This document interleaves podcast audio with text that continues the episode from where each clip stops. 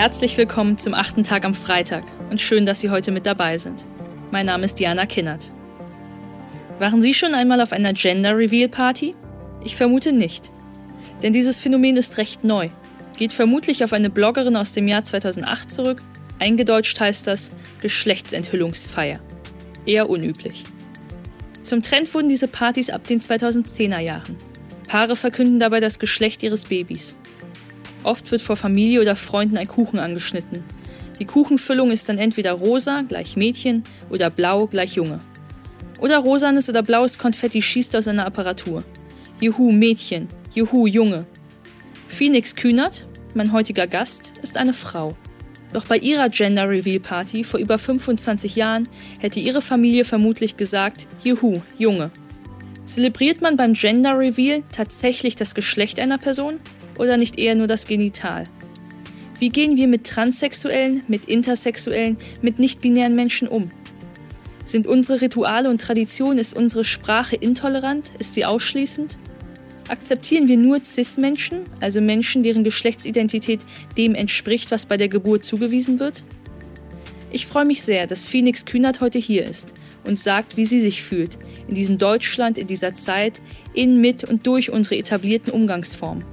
Und vielleicht können wir daraus lernen, wie wir es Menschen wie ihr einfacher machen können.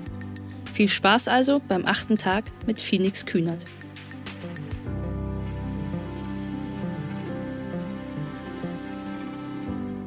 Hi, schön, dass Sie zuhören. Mein Name ist Phoenix, mein Pronomen ist sie, ich bin 25 Jahre alt und wohne in Berlin. Ich arbeite als Model, Host vom Podcast Freitagabend und Aktivistin. Die These, die ich in den Raum stellen möchte, ist, eigentlich sind wir alle das dritte Geschlecht. Ich weiß nicht mehr, wessen es war, aber es war der Moment des x-ten Gender Reveals auf Social Media. Also wir machen heute eine Gender Reveal Party, das heißt, wir werden heute herausfinden, ob wir ein Mädchen oder einen Junge bekommen. Und wir wissen es selber noch nicht. Das weiß eigentlich nur die Frauenärztin, die ähm, das Geschlecht dann in einen Umschlag geschrieben hat. Wir haben den Umschlag mitgenommen und haben den weiter verschickt an Svenja, die die Party organisiert und plant und alles drumherum gestalten wird. Das heißt, sie hat ja die Vorbereitung gemacht und weiß dann, ob letztendlich dann blaues Konfetti heute rauskommen wird oder rosa Konfetti rauskommen wird. Das heißt, es ist wirklich eine Überraschung für alle Gäste. Ich fand das von Anfang an irgendwie komisch, dem Geschlecht eines Kindes so viel Wert zu verleihen. Und vor allem ist es doch viel weniger ein Gender-Reveal und vielmehr ein Genital-Reveal. Denn was tut man kund? Man tut kund, ob das Neugeborene einen Penis oder eine Vagina hat. Gender-Reveal. Das fand tatsächlich schon meine Mutter ziemlich blöd und wurde von ihrem Bekanntenkreis schief angeguckt, weil sie das Geschlecht ihrer Kinder vor der Geburt gar nicht wissen wollte. Ich muss mich an dieser Stelle wiederholen und mich selbst verbessern, denn man erfährt ja gar nicht das Geschlecht des Kindes, sondern lediglich mit welchen Genitalien das Kind ausgestattet ist. So wurde aber auch 1995, als ich in Lübeck geboren wurde, mein in Anführungsstrichen Geschlecht festgestellt. Männlich wurde in die Geburtsurkunde geschrieben. Und die ersten Jahre meines Lebens war mir mein Geschlecht eigentlich ziemlich egal.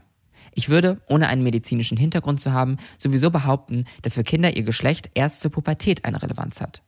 Alles, was vorher passiert, sind doch von Erwachsenen, Medien und der ganzen Gesellschaft geprägte Konstrukte. Wie ist ein Junge und wie ist ein Mädchen? Quasi schon bevor sie es selbst überhaupt wahrnehmen können, auf ihrer eigenen Gender Reveal Party. Was absolut absurd ist. Vor allem, was, wenn da jemand wie ich rauskommt. Ich habe ein X und ein Y-Chromosom. Ich habe mit meinem Bruder im Garten Fußball gespielt. Ich habe mit meiner Schwester mit Puppen gespielt. In meiner Kindheit habe ich mir nämlich wirklich keine Gedanken darüber gemacht, was nun zu meinem Geschlecht passt und was nicht. Ich habe einfach getan, was mir Spaß machte. Mit den Jahren kamen dann aber immer mehr Unverständlichkeiten auf. Warum wird mir im Geheimen eine neue Puppe geschenkt? Warum kann ich nicht mit meinen Freundinnen in die Sportumkleider? Warum gucken Menschen mich anders an als die anderen Kinder? Stimmt etwas mit mir nicht? Und wie Phoenix Kühnert mit dieser Frage dann umgegangen ist, das erfahren Sie in den nächsten Minuten hier im achten Tag. Sie berichtet von interessanten wissenschaftlichen Erkenntnissen über Babys und Geschlechter unterstreicht die Bedeutung von Sprache mit Transmenschen und erläutert, warum Corona-Masken ihr momentan das Leben erleichtern. Wer diesen achten Tag gehört hat, blickt anders auf das Thema Transgender. Loggen Sie sich für die gesamte Folge ein auf thepioneer.de oder in Ihrer Lieblingspodcast-App. Wenn Sie noch kein Pionier sind, dann würde ich mich freuen, wenn Sie es werden. Dann können Sie nicht nur diese achte Tagfolge hören, sondern auch alles weitere verfolgen, woran wir täglich für Sie arbeiten. Weitere Podcasts, Newsletter, Artikel, Reportagen, Live-Journalismus und Veranstaltungen, Politik, Wirtschaft, Tech News, Börse und Kultur. Wir bieten Ihnen werbefreien Qualitätsjournalismus. Das Einzige, was wir dafür brauchen, sind Sie. Ich wünsche Ihnen noch einen schönen Abend. Ihre Alev Doan.